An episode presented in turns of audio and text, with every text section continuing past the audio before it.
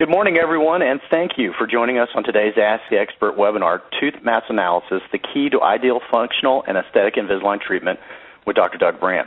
Dr. Doug Brandt is the staff orthodontic manager at Align Technologies Treatment Facility in Costa Rica. He's been in private practice for the last 28 years and has a large adult patient base. Involved in orthodontic and occlusion education on both the undergraduate and graduate levels, he is on the cutting edge of the latest technologies. Dr. Brandt received his DMD from the University of Saskatchewan and his MS and certificate in orthodontics from the University of Detroit. So without further ado, I'll turn the program over to Dr. Brandt. Dr. Brandt, you now have the floor. Thank you very much, David. Uh, welcome to everyone. I think you're going to be uh, very pleased at the information I'm going to share with you today. There's a lot of things in here that, um, when you look at it, tooth mass analysis, sometimes people think of it as what does that really mean? What, what, uh, how does that affect uh, my ClinCheck setups, and how does that affect actually the outcome or the treatment of the patients?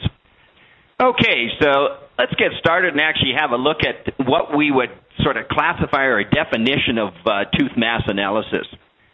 Most certainly, if you're able to accurately measure each individual tooth, if you do have the software tools to do that, then there's all kinds of things that you can do in terms of um, analyzing and being able to take teeth in individual teeth, groups of teeth, and find out exactly what size should they actually be and how they should fit together.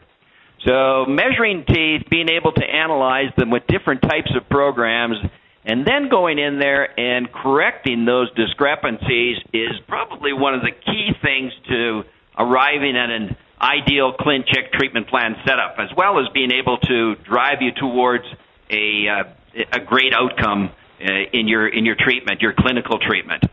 So what we're going to do today is we're going to try and sort of convince you in the beginning, just like my two friends here that are discussing, you know, how important is this? Obviously, there was enough of you that felt it was important enough to come on this conference call. But let's look at it and see if I can actually convince you to look at this the way I do and the importance that I have found in it. So, the first thing I look at is most certainly stability. Retention to me is the number one thing. We spend more time in retention than we actually do in treatment. And if we don't have the teeth in the right position, then they're going to find a reproducible position. In other words, if they don't fit, they're going to fit. And of course, we know the incidence of, of uh, retention, the incidence of tooth relapse, so the more we can, or the better we can make the teeth fit into maximum intercuspation, the better chance we have of stability. And if we do, then most certainly that's going to make us and the patients much happier. Stability is really based upon equilibrium. And when I say equilibrium, I'm not talking about perfection. I'm not talking about having every single tooth adjusted so that there's three point contact. I'm talking about equilibrium, enough contacts in the right position so that those teeth are not going to move when we're finished treatment. It doesn't mean you're not going to use retainers. That's not what I'm talking about. What I'm talking about is that at least those teeth are going to be able to function. We're not going to see a lot of wear. We're not going to see a lot of other things that we see when teeth don't fit together uh, appropriately. So throughout the day or throughout the morning here, we're going to talk about stability, retention, and keep referring back to that. Number two, let's talk about efficiency. And I think it's all it's very important for us. How would we be able to actually be on today's call if we weren't efficient in our practice and didn't have the time to do that? And fi- efficiency to me sort of translates down to profitability. And I think we all want to make sure that what we do is effective, we're doing a good job, but also that it's it's helping us out in the profitability section. And I divided it up into three areas sort of having the correct diagnosis. I mean, spending less time going in there, having the right information so that you're not trying to figure it out mentally all the time or from your experience makes a big difference. The second thing is Invisalign treatment. We've found that as we start to use the tooth mass analysis, as we start to actually set up cases, we find that the regular set of aligners is less, and also the uh, less chance for case refinements and and less time in, in retention. And number three, as I said, is we're going to keep referring back to the time that we spend in retention. Even though we may see the patient less amounts of time, we're going to see them for a longer period of time. So let's have a look, quick look at a case here. We're going to look at some other cases later on, but let's just have a quick look at this and see how important it is to be able to understand tooth mass. Look at the lower arch. We've got all kinds of crowding down there. The first thing you're thinking of is how are we going to line those teeth? Are we going to move them forward? Are we going to have to do any interproximal reduction? Well, look at the upper arch. Where we don't have any crowding, we actually have spacing in the upper arch. Got space in the upper arch in the anterior and the lower, we've got crowding a mismatch. Right away, that tells you that we probably have a tooth size discrepancy. We've probably got teeth on the lower arch that are too large for the teeth on the upper arch. And then right away that you're thinking, well, maybe I need to remove some tooth mass in the lower to make them fit with the upper. Well, that's probably not the way we want to go. And as you can see the before and after, you can see that what we really did was we opened up space. We left some of those space. We actually created more space in the upper. Why? Because we begin with a deep overbite. When you begin with a deep overbite such as this, very seldom do you actually want to take away tooth structure. You want to add tooth structure so that you can end up with an ideal occlusion afterwards. And also, the patient is going to be much happier when the teeth are the right size. So, no IPR on the lower and space on the upper. As I mentioned before, less time in Invisalign treatment. Let's reinforce that a little bit in terms of less aligners in the first stage if you're unraveling a malocclusion, what we found is if you're kind of going in the right direction, if you know that there's less tooth mass in the upper and the teeth are too small and you're opening up space, treatment, less aligners, means less treatment time. Less case refinements because what we're doing is we're moving in the direction. It's almost like taking and just unraveling a, you know, a puzzle and you're trying to figure out all the different pieces. Once you realize what is the missing piece and you find it and put it in place, it makes things go along so much easier. And of course, one of the biggest pluses here is predictability and less challenging tooth movements. That last uh, example that I showed you, the slide before, where we got rid of the deep overbite, was all through proclination. You saw that there were a couple of power ridges on there, those blue lines, but most of it was due to not just tipping movements, but more predictable tooth movements. And number three, we can't forget about aesthetics. This is what the patient sees. This is what we see. This is what's actually, you know, one of the most important parts of the treatment as well. So being in harmony, not only having the right size and shape of the teeth, but actually having them fit into an arch form that's ideal for that patient. So when you look at these two smiles, and obviously these are identical twins, you can tell that there's a little difference in there, but both of them have a type of dental arch form that fits for them. And if you take cases and you change that arch form, even if the size of the teeth are normal and you change the arch form too much, you're going to make the patient unhappy. It's just not going to look right. So very, very important. And as you can see here, what happens is many times on the left hand side is the before and on the right hand side is after the orthodontic treatment and all the spaces were closed in the anterior. Great. I mean we reached that goal, but what ended up happening was is that there we had to constrict the arch and we had to over retract the teeth, so we ended up with anterior prematurities, and many times the result can be a posterior open bite. So those kinds of things, keeping that arch form, being cognizant of that arch form right from the beginning is really important. And having that information in front of you, telling you that it would be best to not close all the space would be fantastic. So when we talk about all of the things that we've mentioned so far, it really boils down to tooth size and having the right tooth size in the upper arch with the lower arch and knowing that ahead of time is what I call the secret to ClinCheck treatment planning success. If we know that information, and the secret is, is because maybe not that many people take it into account or understand it. So once the secret's out, I think you're going to realize how important it is. If we look at a definition of tooth size discrepancy, you can see that it's really just disproportion amongst individual teeth. So the key word in that definition is individual. Individual. We can go in and measure individual teeth. How do those individual teeth fit into not only the upper arch, not only in, with the teeth next to them, but with the opposing arch? And so that's going to be kind of the rest of the presentation is going to talk about how we can make that all happen and understand that. And of course, when you got a good uh, when we don't have that disproportion and the teeth are the right size and everything is in harmony, we've got a great functional occlusion, correct over bite, correct over jet. Now, it's, it's just pretty self explanatory that we do want to do something in that area. So what I've done is to make it a little simpler, let's divide tooth size discrepancy into what I call the 3T approach. And uh, the first one is tooth mass measuring, and you can see it's an active form of the verb, and tooth mass analyses. So we're not just talking about one, we're talking about different ways of looking at it. We're going to concentrate on one today, but most certainly you'll see that there are different ways of looking at this. And then the last one is tooth mass equilibrium. Being able to get to a point where the teeth fit well enough, not perfection. I said equilibrium. So tooth mass measuring, if we look at it, and what we're going to concentrate on today is mesial distal only. We're not going to be talking about buccolingual. I'll mention it, and we're not going to be talking about incisal gingival. But most certainly, as you can see, we can measure any aspect of any tooth, and it's just a matter of figuring out how and what we need to do with that information. But we do know that mesial distal has been studied significantly, so that's why we're going to concentrate on that area. And it's going to solve a lot of our problems when we do that. Under tooth mass analyses, you can see there's different ways of approaching it. The only one that has actually formally been done where we do have some data on that is what we call the Bolton analysis. And which is fairly familiar in terms of orthodontic terms, and so we're going to talk about definition. We're going to talk about what that actually really means.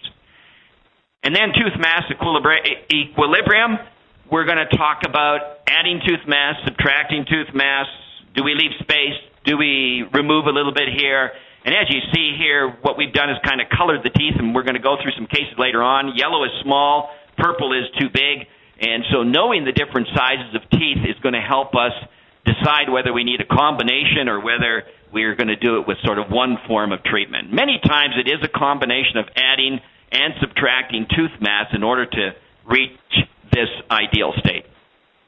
So, if you have the appropriate software, if you can accurately go in and measure individual teeth and be able to compare them from one tooth to the next, it's really important. So, if we look at the cuspids, so tooth number six on the universal system and tooth number 11, as you can see, there's very small difference between them.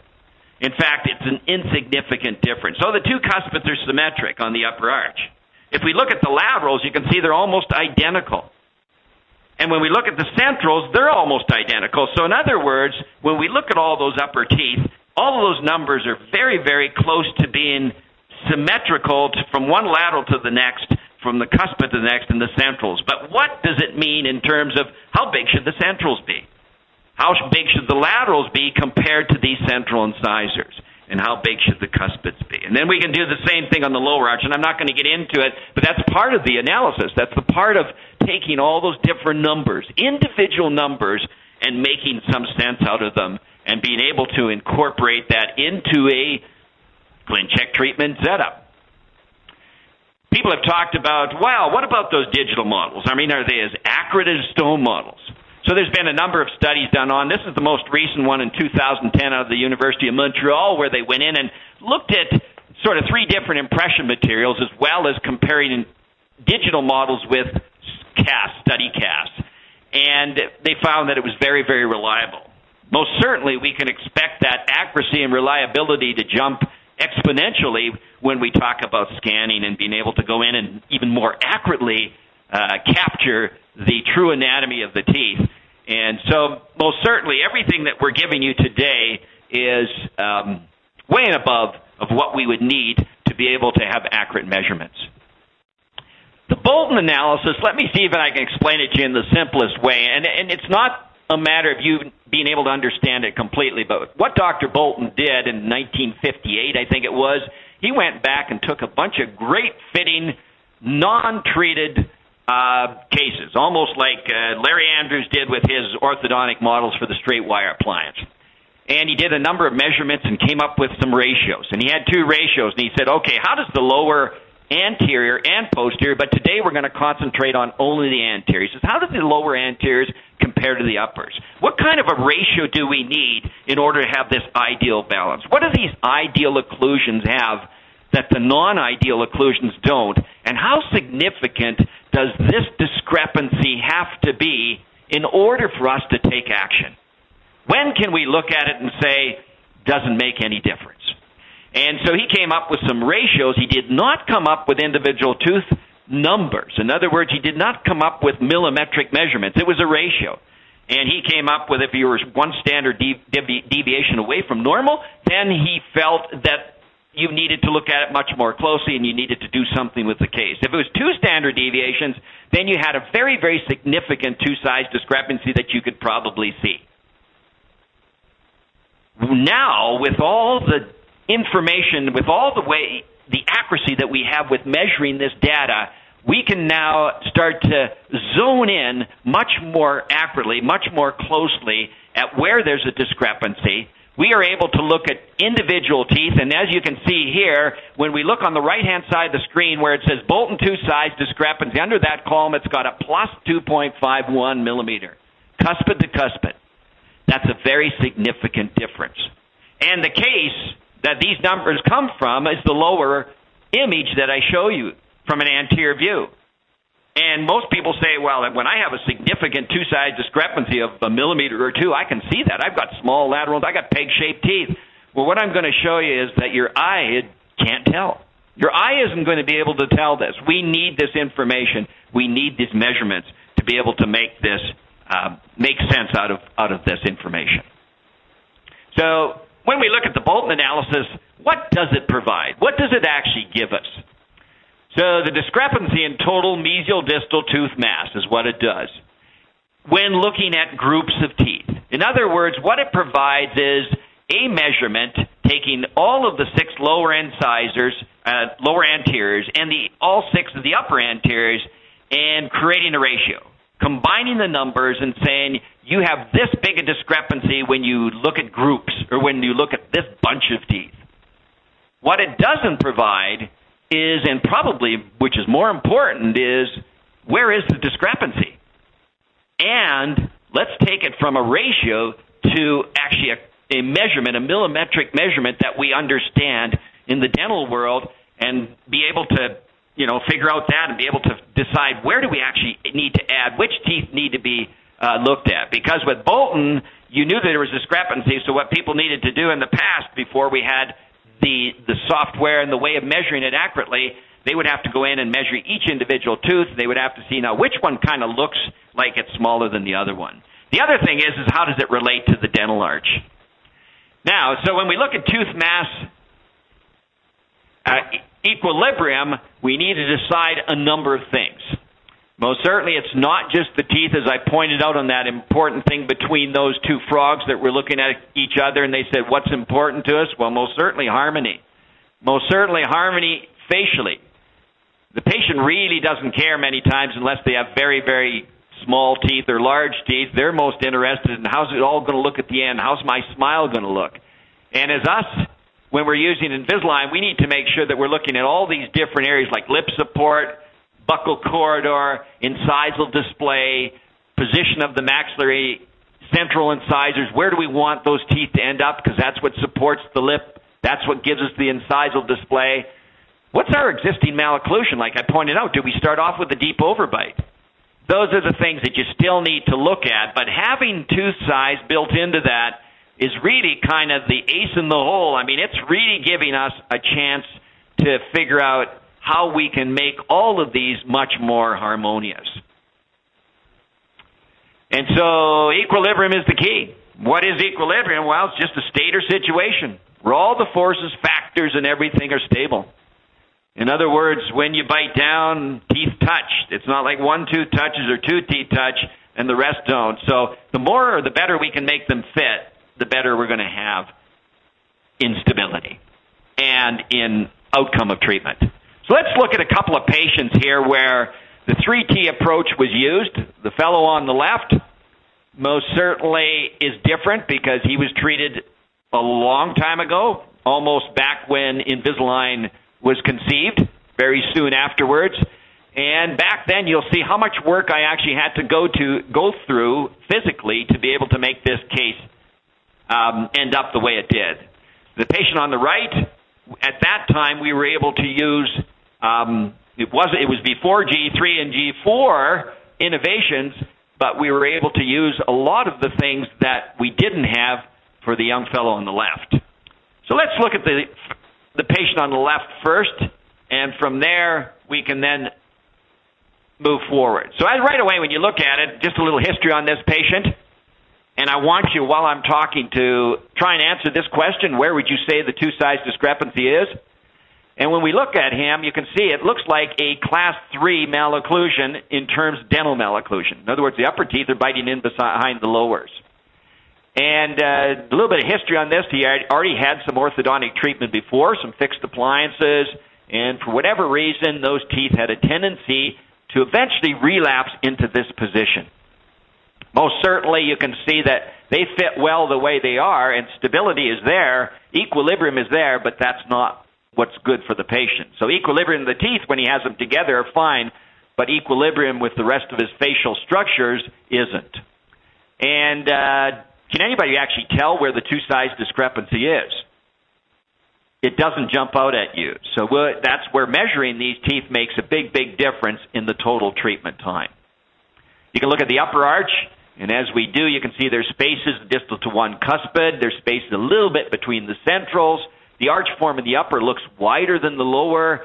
You can see that this patient, because of the way they bite, very difficult chewing and all kinds of enamel erosion, enamel wear from not being able to function, function appropriately.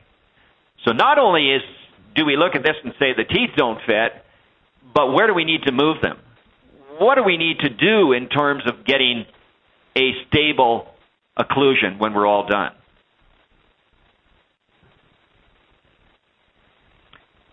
So, how many picked out which teeth? So, how reliable is the visual diagnosis for tooth size? Well, about 20% of the time. And about 20% of the time is the time that you have teeth that kind of jump out like peg laterals, very large lower anteriors, or bicuspids that are huge.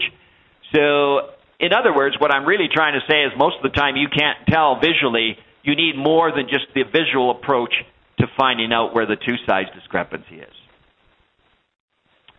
So we, what we did was because he had so many headaches, and that was the main reason he came to me. We put him on a splint, and in CRO or centric relation occlusion, you can see that he's biting on the anterior teeth. So the trick is, in terms of diagnosis, which way do we go? Well, right away, some people may say we just do IPR in the lower. Other people will say no, we want to advance the uppers. Well, what we really want to find out is if we do advance the uppers because we started off with space and we don't have any crowding is that actually going to open up some space? If we take the lowers and actually go in there and retract them and do IPR, maybe the uppers are too small, maybe the lowers are too big. We need the information. We need the tooth size discrepancy to determine that. So, as I said, this was done much before Invisalign innovations came about. And so I had to do all of this on a set of models. In other words, I needed to go in there and I needed to figure out what kind of length do I need, how much tooth mass is gone, how much do I actually need to advance the teeth? Do I need to bring my upper anteriors forward? By how much? Do I need to constrict an arch, expand an arch? How's everything going to fit together when I'm done? And all of that had to be done physically. In other words, I needed all of this kind of information. I needed all these tools. I needed this caliper up here to measure all the teeth. I needed a sophisticated articulating system, and I needed to set the bite with the technician. And the ClinCheck, as you can see right here, when we set it up, there was no occlusion, nothing touched. And I didn't know for sure whether it was going to all work out that way, mainly because I didn't have the information that we have today. So if I had had a Bolton analysis, if I'd had the to- mesial distal tooth movement, uh, mesial distal measurements, if I'd had a bite coordination tool, if I was able to add the torque where I wanted to, then most certainly I would not have had to spend anywhere near as much time to be able to figure out my diagnosis. So here it was. I mean, most certainly we got things pretty well where we wanted. This is after six months with the Invisalign system, wearing the aligners. We did advance the uppers. We did bring the lowers back. There was no interproximal reduction. We left space around the maxillary lateral incisors. And we knew from all the pre-treatment workup that I did that we were going to go in and we were going to do restorative in combination with that. So we restored the upper anteriors, and as you can see, they look great. Nice color, nice shape, nice size. But all of that had to be done on a set of models. It would have been nice to have those measurements ahead of time, knowing how much space I needed to create, and being able to end up with a nice, pleasing smile where everything fits, where everything functions appropriately, where it's going to be much more retentive rather than sort of flying by the seat of your pants and uh, and spending all that time. So the second case that you can see right here is a different one, and I talk about lip support. And as you can see, the last thing we want to do is bring the upper jaw, the upper uh, teeth back, or the upper lip back. We talk about buccal corridor. It'd be nice to round that out. We talk about the position of the upper incisors. As we said, we'd maybe like to move those up a little bit. Look how much tissue this young fellow shows when he smiles, and he's not even giving us a big smile. So when we look at all these different things and take it into account, and you start to see spaces, and I think in this case you can pretty well tell if you're looking at those lateral incisors do look a little bit smaller than average. But here we are again, upper spacing and lower crowding, and how does that all actually fit together? We need to find out. So making measurements and finding out exactly how much we need, how much space we need to leave around the teeth, what do we need to do in the lower arch, how much IPR do we need to leave in the lower arch, because how much overbite did he have in the beginning? If we go back, almost none. So if we look at the case again and look after the before we do the restorative, you can see we were able to maintain that overbite. If we don't take that into account at the same time, we're incorporating the tooth mass analysis, we're going to end up with a functional occlusion that isn't quite right. So here we are after the veneers were done on the lateral incisors. And as you can see, everything looks much more harmonious. He's happy. Everything fits. We've got better retention. Those upper laterals cannot go fall in behind the lowers. That was all built upon a Bolton analysis, a tooth size discrepancy. So if we look at this a little bit more closely, let's dig into this and see how important, again, it is to understand or be able to have this information available to you. If we look through the literature, you can see up here it says studies have reported that 20 to 30 percent of people have significant tooth size. Well, that was based upon a two standard deviations from norm. In other words, two standard deviations is huge. Two standard deviations is you can actually see that there's a tooth size discrepancy. If we narrow that down, then I have a strong belief that most certainly a tooth size discrepancy exists in much more, in a higher percentage of the population. And down here, they just talk about how important it is to have that incorporated into your diagnosis and treatment plan. So as you can see, the resource is mine only, Dr. Brandt's experience, no documented evidence, but I've got a feeling that about a third of the cases, there's no discrepancy, and those are the ones that you can go through and you won't have any problems with whatsoever. They'll fit together. A third of the patients, right here, it'll be measurable and visual. Visual. And you'll be able to see it. So you'll go in there, the patient will open their mouth, and you'll be able to look in there, and you'll see small laterals or big laterals or other big central incisors. But I think it's this area right here, this red part of the pie, where it's only measurable, is going to keep us out of a lot of trouble. And I think that's the important one is right here. Most certainly, we'll know that we need it here. These ones over here will get lucky a third of the time, but these are the ones that are going to, you know, sort of end up with maybe doing IPR on the wrong arch and ending up doing a lot more refinements and a lot of other things. Also, which is extremely important, and we built a lot of our treatment upon it, is functional occlusion and having the right anterior guidance. Now, this seems a little different. Why am I throwing this into it? Well, as you can see, functional harmony between the sagittal condylar path inclination and the anterior guidance inclination is very, very closely related. If these factors, if the condyles and the anterior teeth aren't along the same path, if they're not functioning the way they should be, we can end up with all kinds of issues. And this was just a study where they went in and they actually did it on a true hinge axis. They looked at the condylar path and they also looked at the in functional incisal path, and they came up with some significant numbers. And it, the correlation was very, very strong.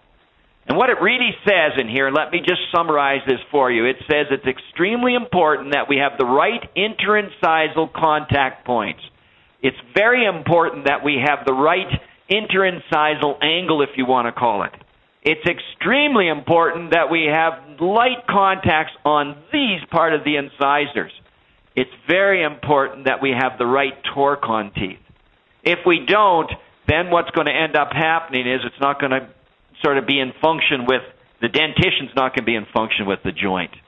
And if we look at Peter Dawson and look at his book, almost exactly all the things I've talked about this morning, he talks about in this occlusion summary where if you have the right contact points in the anterior teeth and they're all functioning normally and you don't have back teeth that are rubbing, then I think you've got a good, stable, sort of ideal occlusion for that patient that's going to hold up over the long term. So that's what we're shooting for. And I think that the more you look at the tooth size discrepancy, incorporate that into it, what we found is it is easier to set up cases. This is not how we want the final to end up. We do not want to have contacts that deep and on the facial surface of the lower incisors. We want to make sure that we have the right torque, right angulations, angulation, and then I think we're going to end up with a much better stable occlusion.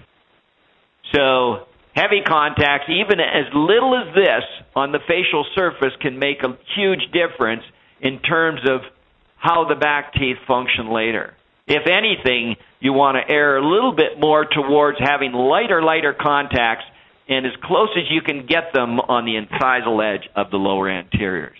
So, what about people that actually, we didn't talk about this, we're not going to spend any more time than what uh, I am right on one slide, but I'm going to just mention that people that have shovel shaped teeth, we call them, sort of shaped like a shovel, or have very prominent lingual uh, marginal ridges, those people usually end up with contact points that should be down towards the incisal edge because that's the most normal area of the teeth. And this can affect the occlusion. This can create more class 2 situation. It can do all kinds of things. And as you can see, this patient doesn't have any contact in their anterior teeth right now because they've had relapse. And the relapse has gone into where it's better to have no contact in the anteriors than to have them on these premature marginal ridges. So in the future, we'll look more closely at this area, but we're going to concentrate on mainly the mesial distal. So I showed you this before, and if you don't take this into account and you don't have the right interocclusal contact points, most certainly you're going to end up with situations that are going to be a little bit more difficult to deal with later on. Just another example. So where tooth size discrepancy, tooth mass analysis wasn't taken into account, yes, if you look at these individual arches, they look, the teeth look straight. But if you look at how the occlusion is in a refinement, you can see that the contacts are only on the anterior teeth. So this just doesn't match with this. Do we need to take away more from this arch, or do we need to add to this arch? Well, that's something that the analysis, that's something that the tooth size discrepancy will help us decide, help us diagnose and treatment plan. So let's look at this now and look at a few ClinCheck treatment plan diagnostic setups, and that's going to help us sort of put it all together here and see how it actually works if you did send in a case and wanted that to be done. So again, it's the power of the numbers. Do we have small teeth? Do we have large teeth? Um, that needs to be measured. And we're going to talk again, concentrate on mesial distal today tooth mass analysis, even though that's the title, that's and that's the probably the most important part. We still need the individual tooth measuring measurements in order for us to be able to calculate calculate this Bolton analysis or this discrepancy. And then thirdly, do we add or do we subtract or we do we do both?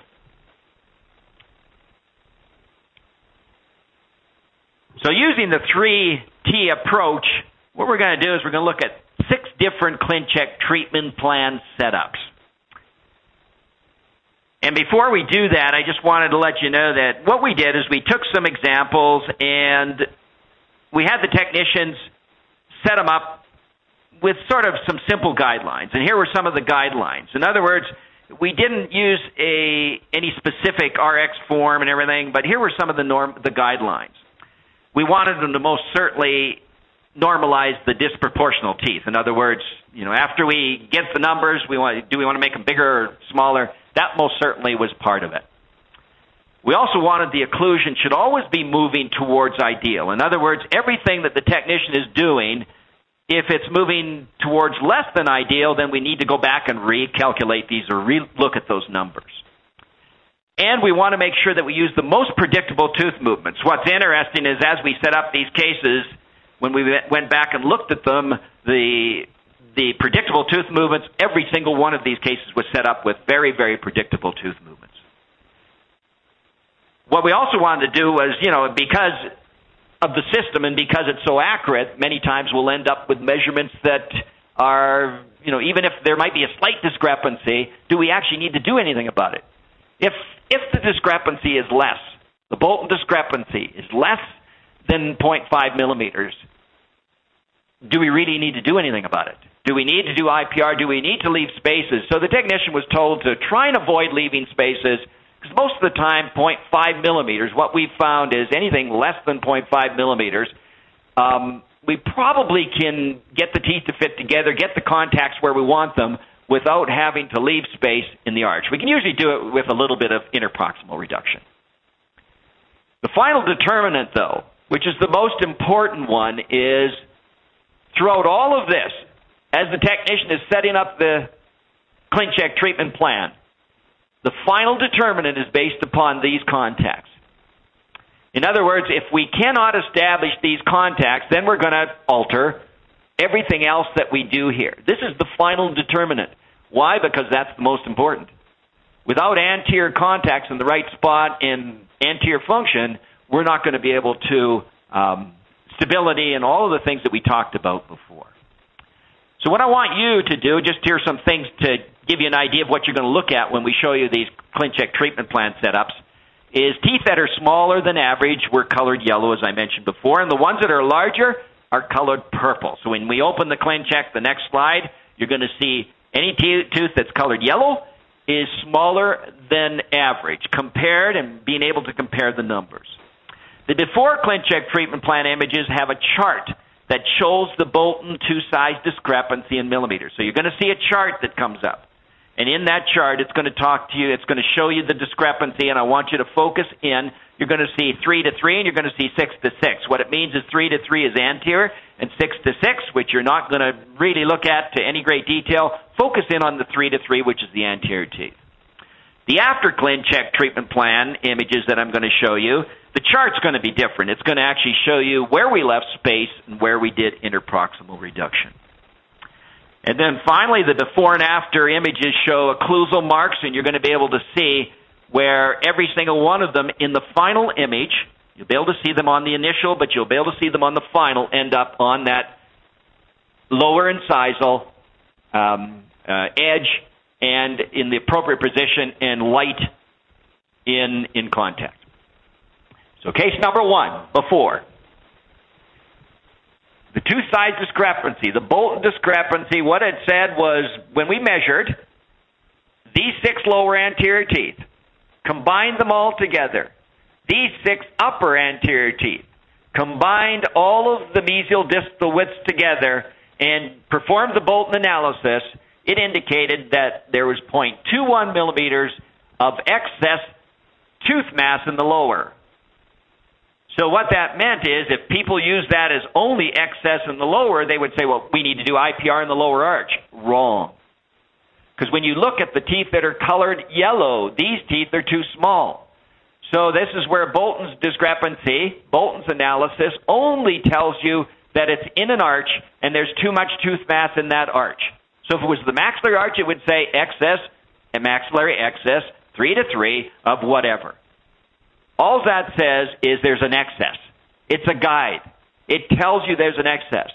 What the software does, it goes in and actually looks at each individual tooth and identifies these two teeth as being smaller than average. Why? We can look at norms. We can look at golden proportions. There's a number of different ways. But even your eye will tell you right from the beginning. These there's a space in the upper and there's crowding in the lower. What did I say before? Crowding in the lower, spacing on the upper. You're thinking right away there has to be a tooth size discrepancy. Are these too large or are these too small? And when we go and do the measurements, you can see that these are too small. Also, looking at the rest of the arch, you can see that we've got a deep overbite. The lower teeth are already tipped in. The upper teeth are straight up and down. So if we remove tooth mass, most of the time removing tooth mass in an arch with a deep overbite many times can deepen that overbite. And when we remove tooth mass down here, it may have a tendency to, when we close the space, to actually move those teeth in a bit. And if we they're already begin in and we move them more to get rid of that. So everything points towards this result. So the technician was given this and we told the technician what we want you to do, final determinant is leaving contacts and they're very very light along here. You can just barely see them right here on the incisal edge. What we want you to do is treat this case and in order and your final determinant is the contact points you're going to leave space around the upper lateral incisors. How much space do we need? Well, the discrepancy was 0.21 millimeters. But as you can see, we left space distal to both laterals for symmetry, and adding that extra space on the other side allowed us to establish these contact points. So the Bolton analysis was a guide. It told us we had a discrepancy. We measured the teeth. We knew we had small lateral incisors. The final, the determinant, the final amount of space that's left in there is determined by the final occlusion. No IPR, only space left around these lateral incisors. And most certainly you can see the deep overbite. This was all done through proclination. This was all done through proclination, little expansion, rounding out the arches. Occlusion stayed the same. Midlines are on because we allowed enough space. If we had only left a little bit of space here, if we'd only left 0.1 distal to each lateral, according to Bolton, we would have had premature contacts. We would not have been able to align these teeth in the lower arch. Second case. If we look at this case, you can see that these teeth, remember purple is too large, yellow is too small. Bolton discrepancy indicated 0.55 millimeters of mandibular excess. In other words, we know that these teeth are too large. So we've got 0.5. All that is is a guide saying these teeth measure too, when we measure them, they're too large compared to what norms are. And what Bolton says is that you have an excess in the lower. These laterals are a little bit smaller than average, but what it also did was, and I'm not going to talk about the posterior teeth at all, but what's interesting in this case, it showed that there was a maxillary excess. So why do we have a big overjet?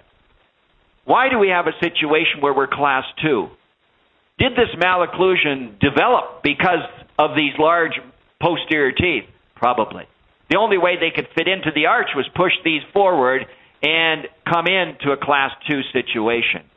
So as you're going to see, this case was set up not only reducing the anterior teeth down here, but also reducing the posterior teeth on the upper to improve the class 1 or improve the class 2 to class 1, maintain the overbite.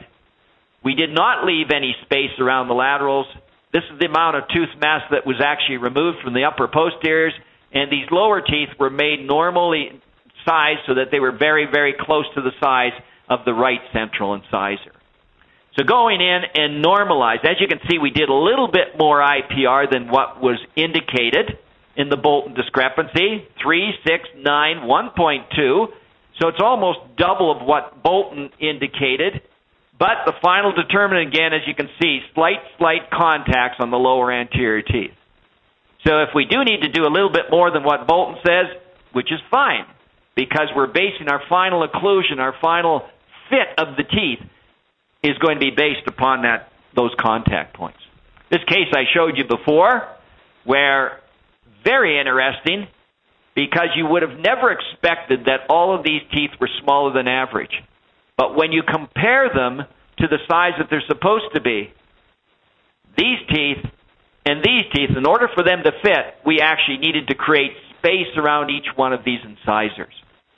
So 2.91 millimeters, which is very significant. If you did receive that number or see that number, you would know right away that, wow, there's a significant discrepancy. Is it because these are too large, or is it because these are too small?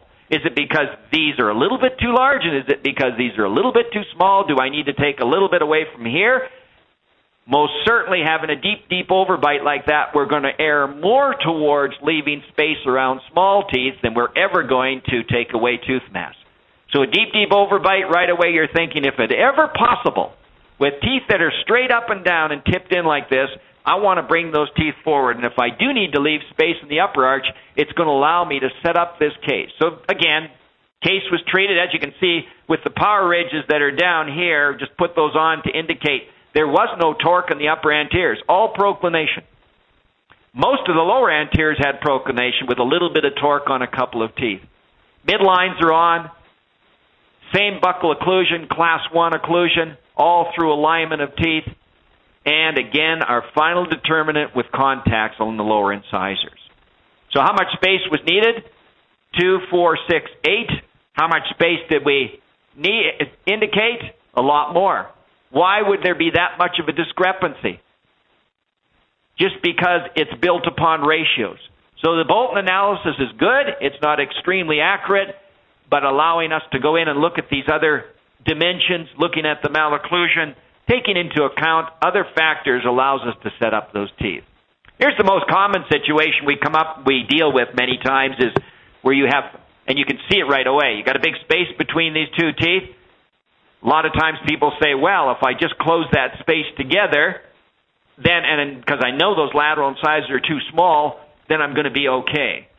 Well, that's okay, but the problem's going to be is that when we're done, if we don't leave the appropriate space, then they're going to look too large. They may look like they're four central incisors. So the measurements indicated that there was 1.27 millimeters of excess in the mandibular arch you can see that these are too small, so that's adding to this excess in the lower arch. Laterals are too small in the upper, but the lower laterals are too big in the lower. And that's what you find most of the time.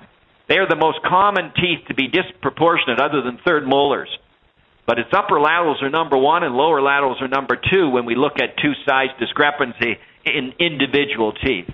So as you can expect, space was created around the upper laterals, distal to the laterals, and IPR was done on the lower laterals. Now, you know that we prescribe the IPR to be done on both teeth, on the teeth on either side of an interproximal space, but in, within this, you can take it away from one tooth. You do not need to take it away from both teeth. Knowing that the laterals are too big, when you get back the interproximal reduction, you will know that you're going to take it off the lateral incisors more than you're going to take it off the central incisors. Case number five, it's interesting because the midlines, many times our midlines are off because the teeth on one side are larger than the other, and that's what we have here. So again, small maxillary lateral incisors compared to the centrals. When we look at, you know, when people start talking about how many or what percentage do we have small maxillary lateral incisors, I think we're talking about probably a good 50, 60 percent. A lot of times you can't see it, but when you start, you know, looking at golden proportions and everything, most certainly I think those teeth are lar- are smaller than average. So as you can expect, in this case right here, what we did was to be able to correct the midlines, didn't leave any space around the laterals because they weren't that small, but we did reduce just these three teeth, and it was easy tooth movement to be able to correct that midline. And as you can see, they're leaning that way. Cuspid root is distal, Lateral root is slightly distal. Central root is even more distal. So doing IPR in those teeth allowed us to upright them. A little bit of torque on that one with the power ridge, but most of it was easy uprighting the crown over the root, just a matter of creating the space. And again, ideal contact points on the lower anteriors. Case number six is going to be the last one that we close with here. And the interesting thing about this one is, is the discrepancy is is, as you can see, the Bolton discrepancy is more than a half a millimeter. It's a millimeter. And measured, these teeth came up as larger than average. These laterals came up as larger than average, and the upper laterals came up as smaller than average. So again, lower crowding, upper spacing. So you know right away you've got a tooth-size discrepancy. The question is, is where are the teeth that are too large? Where are the teeth that are too small. We know the laterals are too small because we can probably visually see that. But how big do they need to be? And what I did here was just for the fun of it, I set it up different ways. I set it up where we only did IPR in the lower arch, and you can see how heavy the contacts became. In other words, even after everything we did, you can see how we've got attachments on there to try and control the root movements. You can see how upright the lower anteriors ended. So when they're that upright and the upper anteriors are that upright, even though they don't look like it from the occlusal view, you're going to end up with contact points on the facial surface. This is the type of case that you're probably going to end up with lack of posterior contact because you're going to have anterior prematurity. So how about if we just left spaces in the upper arch? Well, the spaces become pretty large. In other words, we need to go in there, we need to restore all of these teeth. Yes, the contact points end up ideally no IPR in the lower, better torque, better position of the teeth, but most certainly it requires a lot of restorative afterwards. So how about a combination of the two where we do IPR in the lower arch and we leave space just around these teeth, not as big. And you can see that was the most ideal. So we reduce the space left around these teeth, and when we do that, probably what we could do is remove the space that you see right here, leave it just around the laterals, and because laterals are on a curve and we can many times add up to almost two millimeters on a distal and hide it in the arch, in other words, you would never be able to see it we probably could left leave it just around. But this is a good diagnostic way of being able to look in there and say, if I did a combination of these two approaches, how would I end up?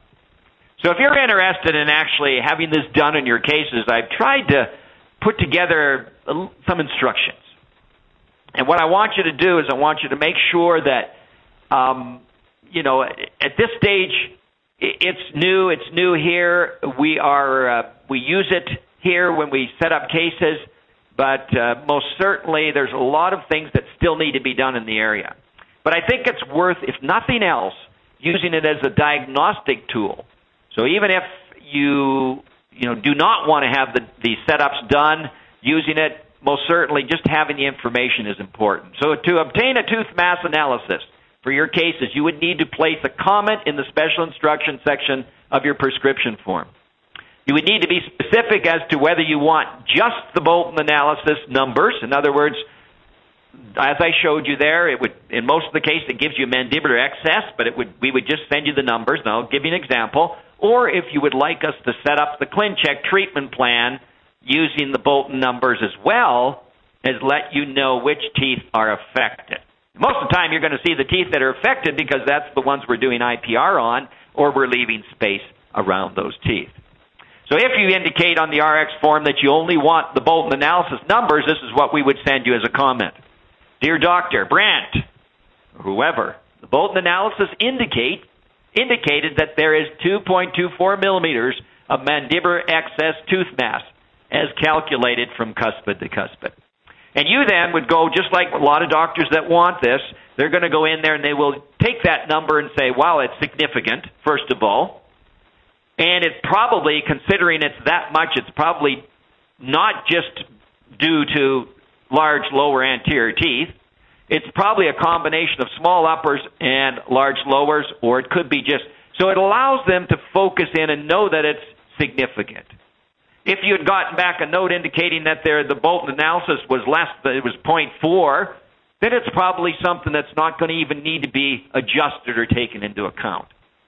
What you will not get from us is you're not going to get individual tooth measurements. I mean, we're not going to go in there and give you a list of all the teeth and the individual mesial distal tooth measurements. We're not going to tell you which are disproportionate, okay? And most certainly, we're not going to tell you how to correct it. But just having that information will help you make some decisions or help guide you to more um, a diagnostic plan or to a, a better uh, ClinCheck setup and probably more predictable tooth movements.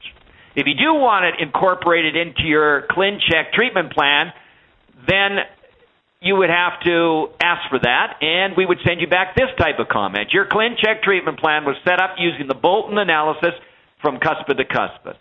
The analysis indicated 1.3 millimeters of discrepancy, which was resolved by leaving appropriate space around the undersized maxillary lateral incisors and performing IPR on the oversized mandibular lateral incisors. Again, you will not, you will not, even if you ask for it, you won't get individual tooth movements. So this is the case 1.3 or 1.27, and that you would get that type of comment back with this type of setup, and then it's up to you. Whether you want to close the space, whether you want to add more IPR in the lower arch, whether you want to do other things, is all up to you. All it does is hopefully, almost like GPS, help you understand, get you in the right area, and then you can make the final decision. So I think if we look at the information that I've presented here today, I think we can all agree that it's probably not a bad thing to have this information at hand. And it is an important part of the puzzle. What's very interesting, and I do want to mention this, is as we were starting to have the technicians set up the cases, what we realized was this was actually being incorporated a lot of times into many of the ClinChecks that we sent out without ever taking these numbers into account. Why? Because many times we were doing interproximal reduction in areas to align midlines. Many times we were, you know, doing IPR in order to um, establish the right interincisal angle or the interincisal contact points. And so, most certainly, it's going to help you and help uh, you know the technician know that you need that information. But I think that uh, you know just the way the system works right now, it has a significant advantages to it. I want to thank Dr. Brandt for a great presentation, and we look forward to seeing you on another Ask the Expert webinar. Thanks very much.